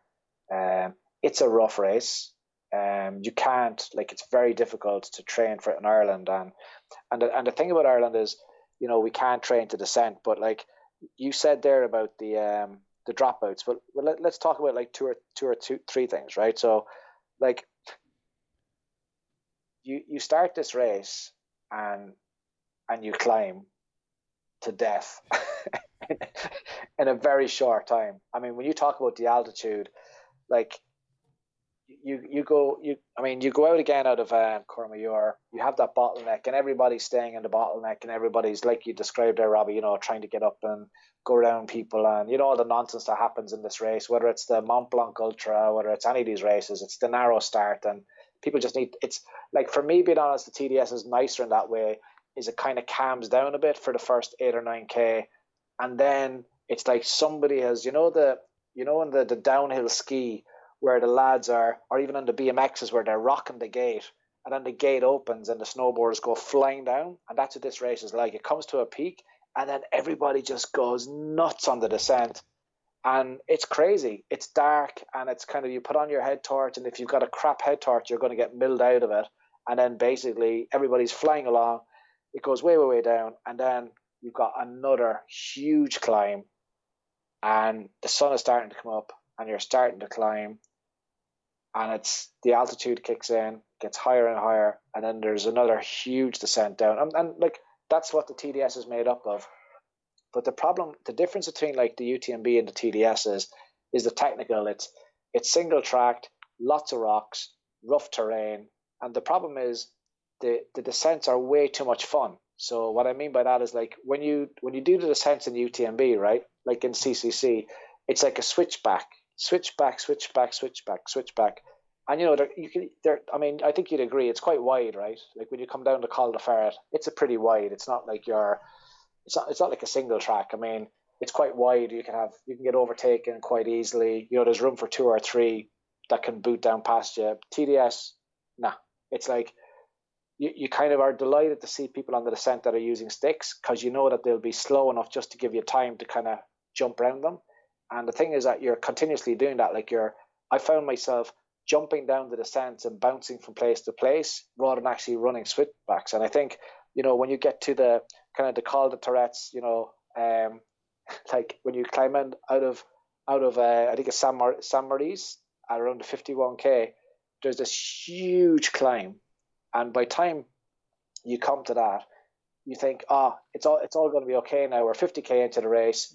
You're going to climb up this, and the altitude is just so bad, and the heat is coming up, and it's like it's like zombie death camp. Like you see all these people are just dropping, and the only reason that you know that you're okay is because you can see all these people kind of sitting down and dropping out, and you know taking their time, and and it's just again you go up a climb, and then you come down this fantastic descent, which is so much fun, and um, then you just get to Beaufort, which is about 91k, and you see people just melting all around you, pulling out of the race it's just like a dead zone. I think they have buses there that just bus everybody back to the start. I think they lose of the of the dropouts. I think they lost about eighty percent of the dropouts drop at Beaufort, if I'm not mistaken, and uh, don't continue on.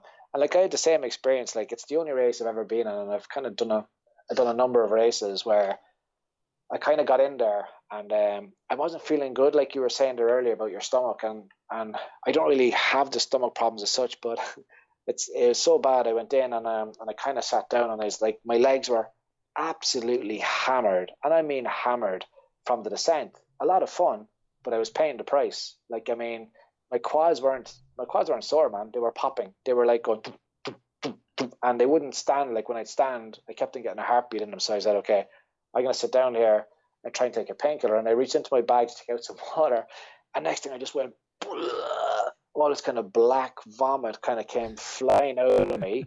And like the funny thing about it was, right, I arrived into that station and I sat down. There was a French guy next to me, and um, I took out, I had wipes, and uh, I started wiping, and I offered him three wipes, and he was like, "Oh yeah, thank you very much," and he took the three wipes, right? And then I drank the water, and then I vomited so wide, I had vomited all over his arm there, yeah. So I had just I just had handed a guy three wipes, and I basically vomited all over him. So he knew what the wipes were for. but basically, because it was so black, I got a bit of a fright. So I went to the um, to the medic, and like it was everywhere. It was all down my front, all over my legs, fucking everywhere. And I was just like, I looked at her, and she just went, "Oh, lie down," and put on the the yoke and took my blood pressure, and she just went, "Best thing for you is to just lie there for half an hour. I'll wake you up, and then we'll see." But like I give myself such a fright. I was like going, fuck, I'm out of the race. You know, because like I was like going, okay, clearly I vomited all over myself. It's all black. Don't know what it is. And I, she's telling me to lie down for half an hour. So my head was like, okay, I'll lay down for half an hour, but I'm gone. But I got back up and I turned, I went over to her and I was like, um, I said, okay. And she says, okay, go on. And I was like, what? and she's like, I'm with the race. And I was after texting Ian going, I'm fucking after looking at black everywhere. I said, I'm in fucking bits. And he was like kind of saying to me, it was like one o'clock in the morning with him or something. He's like going, oh, right, okay. He was doing the UTMB and he's going, okay, you're going to race on. I said, oh, and I, then I just texted him back going, oh, I'm going to go to the next checkpoint, which is about seven kilometers up the hill and I'll see how I feel. And like, I left there like feeling like absolute shit. And then I went up to the next checkpoint, which was 7k on. And it was the same thing, felt terrible, no energy, yada, yada, yada, kept on going and basically went there, sat down. Then this lady came in and said, "Hey, does anybody want to get a bus back to Chamonix?" And I was like, putting my hand up and down, and like that was only like you know, what's that like 78, 90 k into the race, and I've only like got fifty to go. But anyway, like I went up to, I remember, I think it's called um, is it uh, Col de Jolie? Sorry, Col de Jolie. And I kind of felt the only reason I went to Col de Jolie because I thought it was a cool name, and I said, you know, if it's Col de Jolly, I'm sure that's going to cheer me up. Kind of, you know, just trying to put something in my head to kind of keep myself going, and went there and just got in there and I went, okay, I'm starting to feel better. Drank the old soup, the old faithful. I said, this never lets me down. Had the soup, had the crackers, walked out the door, and just barfed everywhere. Couldn't keep it down trotted down. So look, the race continued, and I was I was absolutely miserable. But I was a bit like I convinced myself that look, you just kind of came out to enjoy the scenery.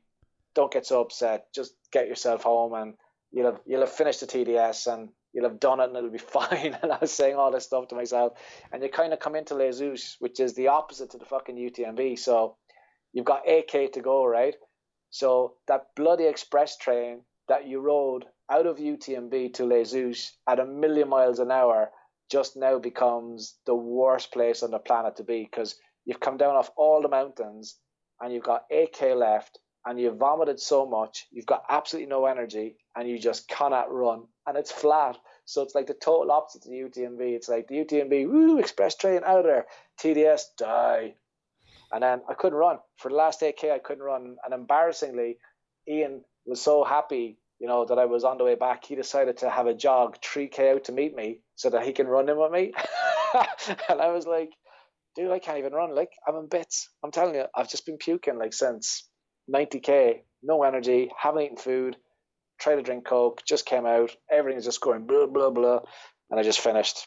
Ah, it was a fucking, it was a nightmare. You remind you reminded me of something there when you said about taking the soup and then you just sort of threw up. Um, on the second last climb, as I was coming down, I hadn't eaten for like five hours, like, and I we walked into this place, and you'll know this if I describe it properly, like, but it's like a cow shed, and it's got like a trough down the middle of the shed, and it was one of the fuel huts, and it was. I walked in, I was like, Jesus, this place is like a morgue.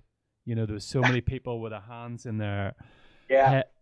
On the you know their elbows on their knees and their hands on their heads like and i thought geez i'm not stopping here like and i just went right through it because it was it really was like walking into a wake. There was so many bad shaped people there. yeah. but i took um a cup of noodle soup on the way out because like, i have to get something into me. And i walked out and my stomach just went and i just wanted to throw it up but it was all vegetable patches. And it was somebody's garden. There was two people standing there and I sort of had to hold it in like until I got out of these gardens to let it go. Like, but it was funny because I just went and looked up, but there's two people standing there watching me, and they're like, "Am I going to throw up over their cabbages or not?" Like, but it does get you. Go, you let it go. So TDS is one of the easier ones to get in. There's loads of people put their in for the lottery for UTMB didn't get in this year. Loads of people got in put in for TDS, and nearly everybody that I know did get in. So give me a bit of a rundown of your kit going into that race. You talked about how important the shoes and the socks were. Like I, I wore a Speedgoat four, which were a size bigger than mine, with a dry sock. The dry socks you get, um, which are double thickness in them, give me plenty of room. Um, I had no issues with my feet at all. Um, what do you call it? Squirrel nut butter or some sort of lubricant on my feet as well. Like, um, but give me a breakdown of your kit going into TDS. I know there'll be people listening to this, especially. Yeah, the um, shoes are hugely important because there's so many rocks. Um, so I'm swearing by the Columbia FKTs. They're probably the best shoes I've ever worn, to be honest. Um, there's a lot of people wearing them, like because I I know when yeah. I was at the start line, I was going, oh, you know, and everyone was like saying you, you're not going to change your shoes. And i was almost tempted to buy a pair when i was there because there was so yeah. many people wearing them. They're like they're the bomb because they have the grip they have the comfort and they have the style. No they're they, they're but they are just, designed they're designed for that aren't they? Like purely for yeah, those races the, like the ones i wore were for the the utmb specifics. So let me explain to you why though right? So and i've kind of spent a bit of time on this. So so basically the there's two things.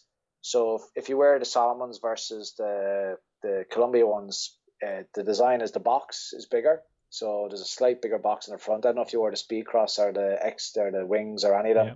It's quite a narrow toe. So basically, when you're running on those downhills, which there's lots of, your front toe is naturally coming up. So it's always hitting that that squeeze in the box. So you're getting black nails. I've never got a black nail in the FKT. That's the first thing. The second thing is if you look at the Salomons on the back of the ankle socket, there's a special design in the Columbias, and I know because I wear the Colorados, but it, it just goes down deeper with a further thumb up the top. So it's a it's a rolling prevention mechanism. Whereas if you look at the Salomons, they all have the low the low socket on the ankle. So mm. it's it's the sturdiness and the comfort of the shoe, and hmm. um, it's quite easy. It's quite easy to roll your feet as well. Like, well, once you do it there, like if you roll your like the thing is you roll your toes as well as your ankles, right? So when you roll your toes, they're going to blister. So you roll your ankles, they're going to blister, and it's both connected to the you know mm-hmm. those different sockets of your foot. So it's very important to get the shoes right, and and it's but it's, on the other side, like if the FKTs work for you, it's job done, right? Because there's so many races you can do the FKTs on. And then if you want to do something lighter, you get lighter shoes for the shorter, you know, the 10k, 15k runs. But the FKTs will do any of whether it's Lavaredo, Tour de Geant, you know, any of the UTMB races, like anything that's 50 plus, you know, sorry, anything that's 35 plus, they're perfect for. Whether it's the sky run up, up above in the mornings or, you know, any of them. I've worn them to all the races and uh, they're, yeah. they're the job. So what, what about socks then? Ah, I'd wear, I'm, I'm brutal for the socks, man. I'm the wrong person. Um, the Catalan those, um, those craft socks, I swear by them. The long ones and the short ones, I just think they're the best. You know the ones with the heel and the ankle and the toe in them. Um, I use dry socks, but they're really hard to get from the ultra running store. Do the um, do them. I never get any blisters, and like if I'm running through like swamps or rivers, for some reason they don't affect my feet whatsoever. Like so, that's dry, brilliant. But they're hard hard to get them. Like, and you can't tell the difference. Like, I can run through a river and just run on then through the likes of the Mons, and you won't even feel the difference from it. Um, and you um, said that the stuff on your toes, you're using the um, the squirrel nut butter. I don't know what I use. I used yeah. Vaseline for the actual CCC, but it was Courtney Dauwalter. Um, I heard her say it. Give me a tip, and I bought it afterwards, and it is absolutely brilliant. I have to say, like um, for all places that chafe. um, I I done my last five point race to get into UTMB was a race called the Rebellion.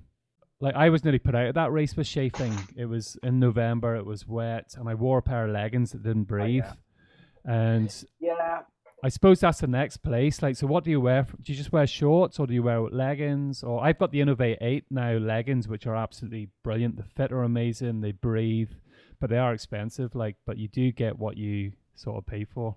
Yeah. Again, I, I'm kind of, I really like the the Columbia shorts that have the lining on the inside. I used to wear the Salomon, the kind of the Kilian Jornet specials. Um, I wear the, the Columbia one that has the kind of, it's got a better lining on the inside for me. It doesn't cut the inside out of me anyway. Leggings, I kind of like. I think uh, just avoid the Nike ones for whatever reason. The Nike ones seem to cut the life out of me. Um, and I think everything else seems to be okay. Whether it's the, the I've got Columbia leggings, um, or else I've worn the Inov-8s in the past, which have also been very good. I've worn Nike and just regretted it immediately. And actually, like the three people on my team at the time on the adventure racing team all had the same complaint just rip the balls out of you. They're just terrible things whatever whatever it is about them. it, it was the Nike ones that I had on during sorry Nike um during the rebellion. And I actually had to stop. Like it was a 75 oh, mile race and it nearly put me out yeah. the race only I had my emergency kit and I had an eye patch which saved it didn't go in my eye that's all I'm saying um, but the Nikes just didn't breathe at all like so it's really trial and error you should know you should know by I'm the time. You fit your balls in a nightcap. That's all. Only one of them. Only one of them. but the it, it's actually, you know, it was um, UTMB 2013 was actually when I started my my um, my Columbia journey because the Omni Heat top was recommended to me uh, for the base layer, and like I just haven't looked back since. Their stuff is just incredible, um, and like it's like it's it's ironic that we ended up being sponsored by them in uh, 2015 for the European Champs Adventure Racing, but the but the gear like is just super. That Omni Heat layer in it, especially for the UTMB where it got gets cold so fast in the nighttime and it's so light, so you're kind of getting a light top that's a base layer that will make you warm pretty quickly. So, because I've worn other stuff like because like I just found them a lot better than the, and I'm not trying to pump it up than the Helly Hansen. It's just like my skin just seemed to react much better to them. So and then your poles, then I suppose, are a key part to play. So I use the diamond yeah. carbon poles. Um, yeah, Le- Leki is a favorite of people as well. Yeah, so I've had them both. Um, smashed both of them at the PTL. So not good for that race. Um, I have to say for the if you're gonna bring a pair for the TDS, make sure you have a strong pair. Don't go for those light Lekis; They they're not gonna last. There's so much rock in the TDS, especially if you use poles on the descent, they're going to be gone. Um, PTL broke two sets of sticks. Yeah, and it's, it's a key thing like in TDS because you are going to need poles. I know we had Anna Carlson on the podcast a couple of weeks ago. She broke her poles as well. Um, she actually came fourth in the race. I do think it's like Ian as well. When I podcast him, he said make sure they're good and strong. Now I went yeah. for the carbon ones because I'm slow, so but I mean, are they solid? You know. Yeah, Well, they've worked for me, but you you know, there's a couple of times like the Seven Sisters. I was doing a race and I come down. Well, I was wearing the Speedgoats as well to protect my feet, and it was too slippy. I should have had um, some Inov-8s on or something. Um, and three or four times them things stuck when I slipped and they bent like I don't know what. They were just on the verge of breaking. Like, um, you don't want to. You do not want your poles to break. You almost you don't be thinking that you have to save a few grams and go carbon poles if they break in TDS, you're gonna be in a lot of pain. Like, yeah, and I think, like, I think the the places to pay attention for in terms of gear, right, are, you know, you can get a, a good light, a good headlamp, right, and now I think you need two headlamps um, and spare batteries for both. So make sure you have the correct amount of headlamps and batteries and buy them. But yep. while you're going to skim on weight, right, don't skim on visibility because remember when you go to UTMB or especially the TDS for the first time, you're going to run down a mountain that is nothing like the terrain that you have in Ireland. So you're definitely going to want a headlight on your head. Like, don't buy one of those 10, 15, 20 euro lights because they're small and, you know, you could buy them in mm. Aldi or Lidl and it was cheap. Like, I think it's so important that the first headlight that you have when you get into that night section and you turn it on that you've got a good light and that you can see where you're going. I think a tip for people, and it was a tip I was given to in UTMB, is that when you are racing the TDS for the first time, or well, more the UTMB, because sometimes being with somebody in the TDS can be a hindrance because it's actually so tight on the downhills.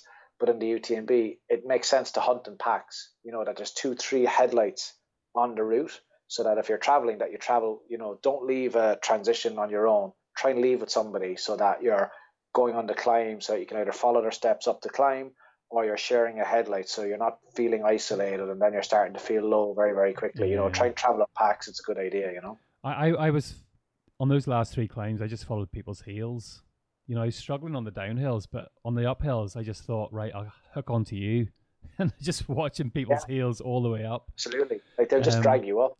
and it's funny like because I was halfway up. I was talking French or Italian or Germany. Oh, sorry, German. I couldn't speak either of those languages, but they were talking to me, and I was responding in the same language as they were. Like, just like all so sorts of things. I was yeah, fluent in every language. Um, but from a lights perspective, the two lights that I brought were the Petzl NAO, which was 750 lumens, yeah. which is brilliant light. Really but the one yeah. key thing about it is as well is the spare battery that you can bring with that. You can bring two or three with that. They're quite light, easy to change, and they are expensive. Um, but like I, I do a lot of racing at night. Not racing, sorry, a lot of training at night with those, and I find it just as easy, if not easier, than day because you've got a good light. Um, but for my spare light, I did. It's not that I cheap. I went cheap on it. It's one I did sort of look for online, and it was the e+LITE.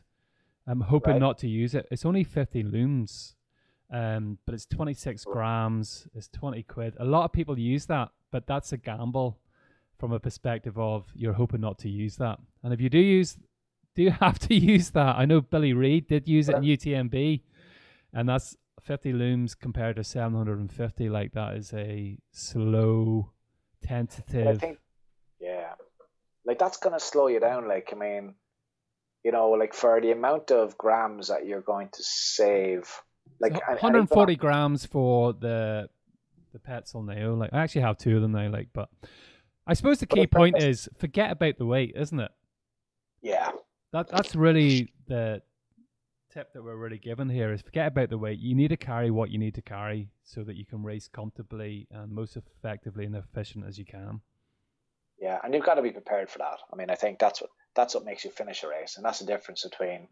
I mean, I know a lot of people are kind of talking about doing well on a race, but you still got to finish that race. Um, and you know, bad gear, just not a good idea. Yeah, because the numbers are TDS and UTMB last year was a 38, 39% fallout in both races, and it was like 25, 26% in CCC. Do you know what I mean? And, and the likes of like at home we do skimp on gear. We do go for weight. We do do that because the races are shorter.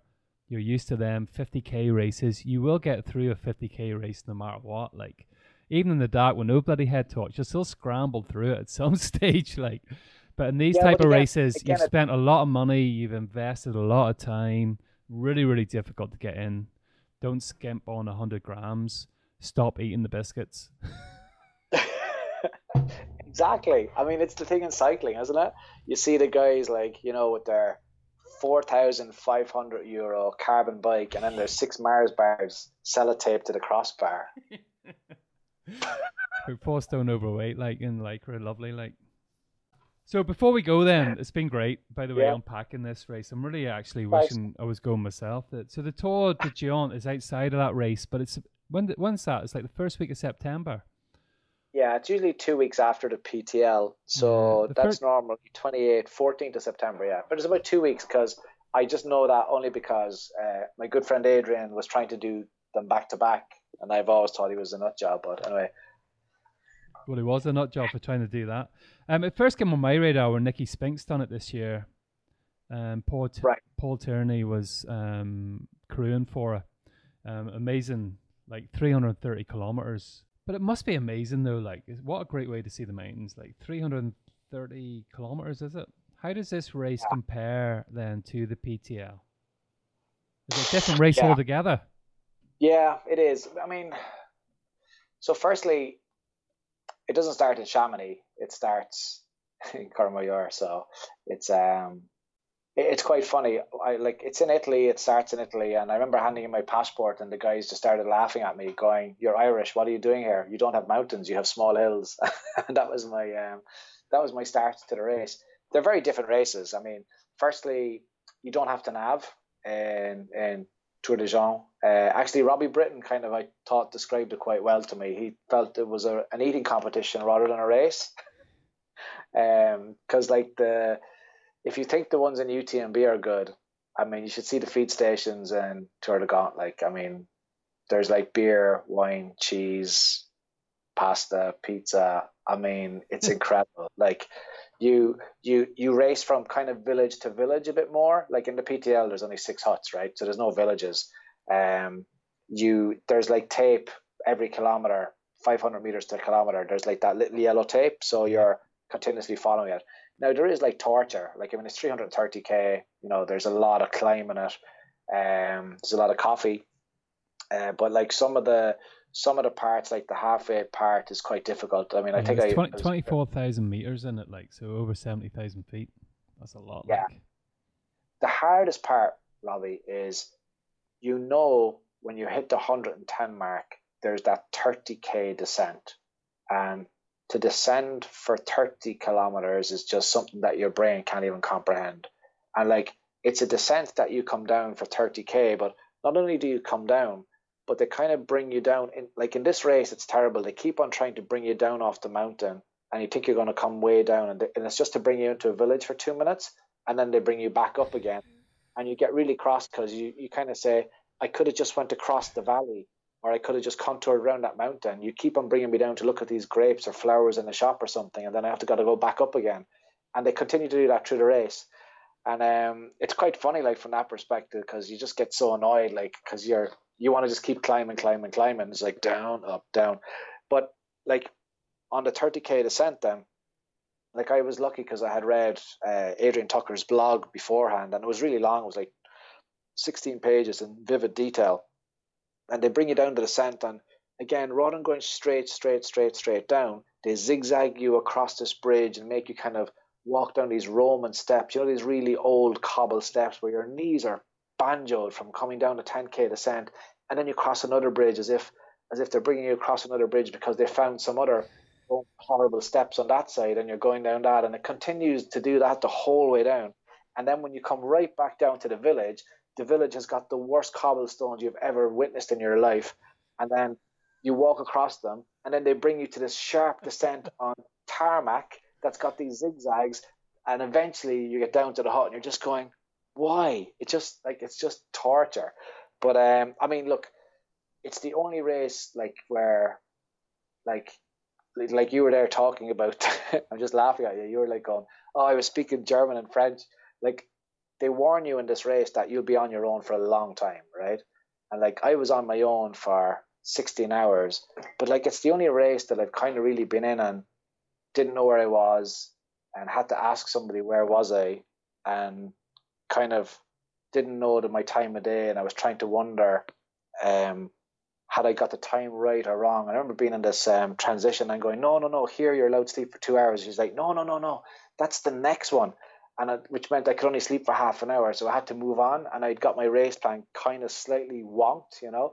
And then I went on and you know got to it, like. But I remember like it's it's the Aosta Valley that you're racing, right? And um, I was so I was probably like, if the Aosta Valley is like this, I was on say the right hand side because people can't see what I'm doing on the podcast and going around the curve, right? And I said to this French guy, "Where is the next? Um, where is the next base?" And he looked across and he went, "Oh, it's just over there, right?"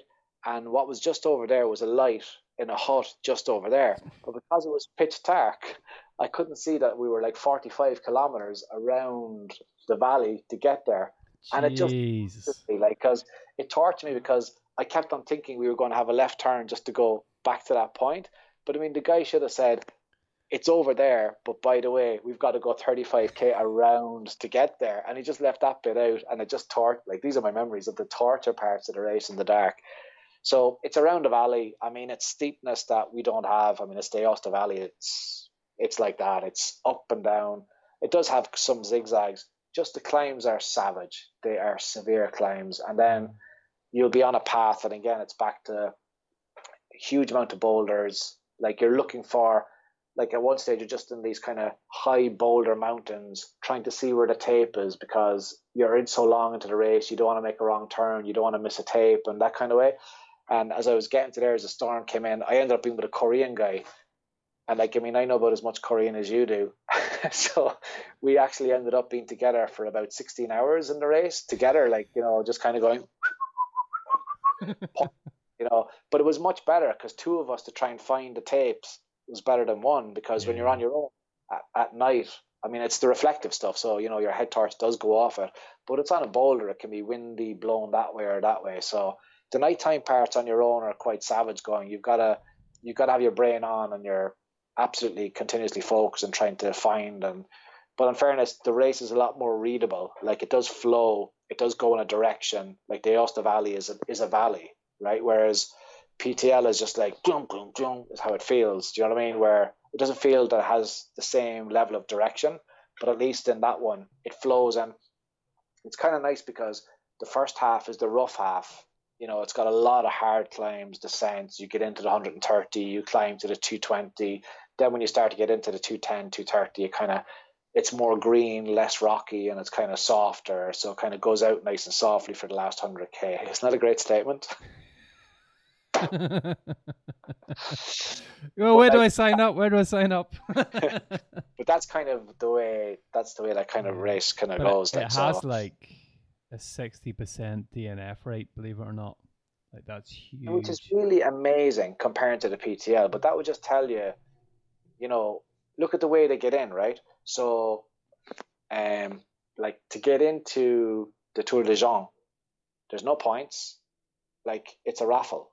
It's that online lottery where they take all the names and then they allocate a number of people per country, not based on your level, your activity, like it's the one race that you can get into having just done 5k it's ridiculous. Like given what it is you know given that it's 330 of course it has a 60% dnf and that's not due to the difficulty of the race because the ptl is a far more difficult race for many different reasons and you know because it doesn't have the same level of food it doesn't have the same level of comfort the same level of trail the same level of huts you know the whole way along and because your to nav drains your energy as well as your climbing you know so it's not a path laid out in front of you. You're you're naving, you're wandering, you're climbing. You know, there's a, there's a lot more to it. I mean, I, I would think I would certainly feel there's a lot more to PTL than there is to Tour de Geant.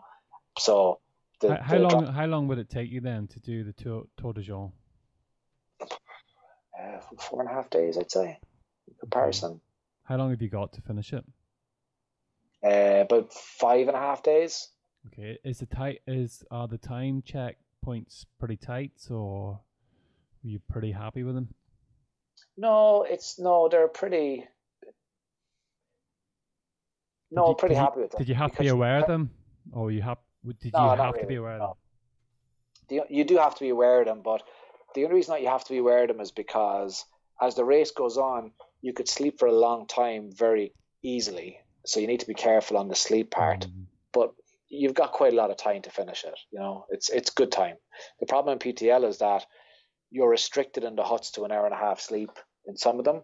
So even if you get there, you're not going to have a big kip anyway. You know, so and it's like I mean, it was amazing actually. Like the I remember in the PTL, um, we went for a sleep. Um, me and my two teammates, and I told the guys that we were going to go for an hour and a half sleep, and I woke them up after 20 minutes. But I told the people in the place um, when we woke up, make sure that you tell the guys that we need to go, we need to go. So I had the whole thing set up that when we woke up, they thought they had an hour and a half sleep and we were ready to go. And we'd only slept for 20 minutes and away we went. But everybody was into it. they were all like, yeah, yeah, yeah, yeah, you go, you, you go, you go. So I'm going to go back to my original question as you sip your beer. On May the 20th, the organisers of UTMB are going to announce whether or not um, this year's race is going to go ahead. 10,000 people racing um, 50,000 spectators. It sounds like it's unlikely, but there are ways around that, I suppose. You know, there could be an elite field out, there could be, you know, just the top 100 people race. Um, do you think that it's going to go ahead or not? The only reason I think it's going to go ahead is because the Tour de France is scheduled for the 29th. I think the Tour de France has got far more problems than UTMB has. I think the UTMB would be a far more controllable space. So if you kind of got into, if we did get into the situation, and this is really speaking hypothetically, that contract tracing was European wide, you could do the UTMB very easily. I mean, you could, like, I think you won't be able to go to the UTMB if you have symptoms because I don't think you'll get near an airport. So if we end up being in that situation, you know, um, that they're able to control the movement of people like the virus through contract tracing and testing, you know, I think it's achievable and that's maybe very very positive. Mm. Um, and I'm only I'm only saying that because Tour de France is scheduled for the 29th. It's a, it's a that's bigger, really bigger... it, isn't it? You've got like if you're an optimist, then you'll feel you can see the reasons on how it can actually work. Um, I know the likes of the Seven Sisters this year, which is in the middle of August. Um, is really, really hoping that he goes ahead with that race. It's 300 people. It might be international. He's waiting for the Irish government to you know, give the guidelines on that. And then with a bit of creativity with a race like that, which is totally different than UTMB, obviously, it's a small number of people across quite a wide space um, of 50 kilometers. Like, you could make it happen. Like, um, so that yeah, would be the I optimist. Think, but the pessimist would say, 10,000 people, 50, you know, that's never going to work, blah, blah, blah. Um, but it is three months. Yeah. The reason why the 20th of May is because they're giving people three months than to yeah. sort out what's going to happen. Like, so I think they're being fair enough in that. I know people are getting frustrated at the minute. I'm sort of happy. Um, I found out early because Lavaredo was cancelled early. It's at the end of June, but now I'm not happy because yeah. I don't have a race. yeah, it's come it's come to that now. Just do the thousand k across Tennessee. Um, but I think like yeah, so exactly that. Like so, look, the difference is you know, I'm I was going back to to do TDS this year, and I've done it last year. So, like as I kind of said at the start, we are because we run, we need goals, um, and we definitely do. And I didn't really even realize that until I did the virtual 50k last week, where I was like a different person on Monday because I'd had my I had my rush, you know, I'd had my target, I had my goals, I had achieved them as, you know, outrunning. purpose to everything that we're doing. Yeah, and it makes such a difference on your mental impact. It's incredible. But like like you're saying there, so what we did was we have a plan, a plan B. So basically, if we don't get to UTMB at the end of August, we've got to run myself and tour. Um, we're going to do a run in September, which is a it's a it's a self challenge. So we plan to run from the probably the north of Iceland to the south. So we're going to do the, the 375 coast to coast. So we like we're kind of going we're either going that way or that way, but we needed a goal. Like we're kind of going, if we're not going to do that, what are we going to do? So we're we're we're going to plan Iceland kind of in parallel, and then just kind of have a plan that we'll either flip for one to or the other. So, but again, we'll be going back to PTL next year, and you know, so that kind of makes us happy. Yeah. What about the Maurice Mullins Ultra then? Because you are, is, you're the race director now. the last couple of years? Damn it!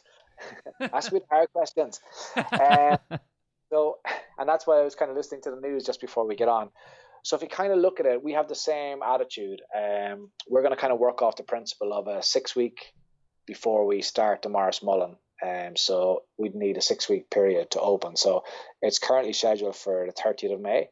Um, we kind of we had a meeting last week and we decided on the meeting that we would wait to see what the announcement would be, but that we hoped to work on the principle of once races are allowed, that we would try and um, open the the summer league two weeks after the restrictions were lifted, that we can race again. Um, it kind of sounds to me what I listened to today, being honest, is there's a phase for the 18th of May. There's a phase for three weeks after the 18th of May, which is to bring you to the first week of June. And there's a phase after that, which would be July. So I really can't see any race, any small limit races. I'm talking about the 200 um, kind of races. There's no way we're going to get a, a race like that until middle of July. So if you think about that principle, the earliest you would see the Maurice Mullin happen would probably be mid August, and then you'd probably see the Wicklow race probably come into September, and you'd have to worry about the the Kerry Way Ultra and stuff like that. You know, so look, that's all very hypothetical at the moment until we kind of have a meeting to really decide. But going on today's announcement, that's kind of where you would see it ending up. I'd say you'd be looking at mid July, to be honest, because we have that actually scheduled in for the start of June, but we were waiting until today and I'd say that would be probably the next time that we'd be able to have a race at that length. Richard, thanks very much. Anyway, I really appreciate that. We're going to wrap it up at that. I think we we got something. well, Eventually. No, I really enjoyed that. Um, I've drunk four cans of Guinness, so that's the first time that's happened. That's a PB for me in a podcast. Like, no, it was excellent. Really, really good. I'm definitely going to get it out before the 20th of May because if everybody gets bad news on the 20th of May, this podcast is going to take a nosedive and nobody's going to want to listen to it. Like, so I'm going to publish it next Friday. Um, appreciate your time. It was excellent. I really enjoyed it anyway.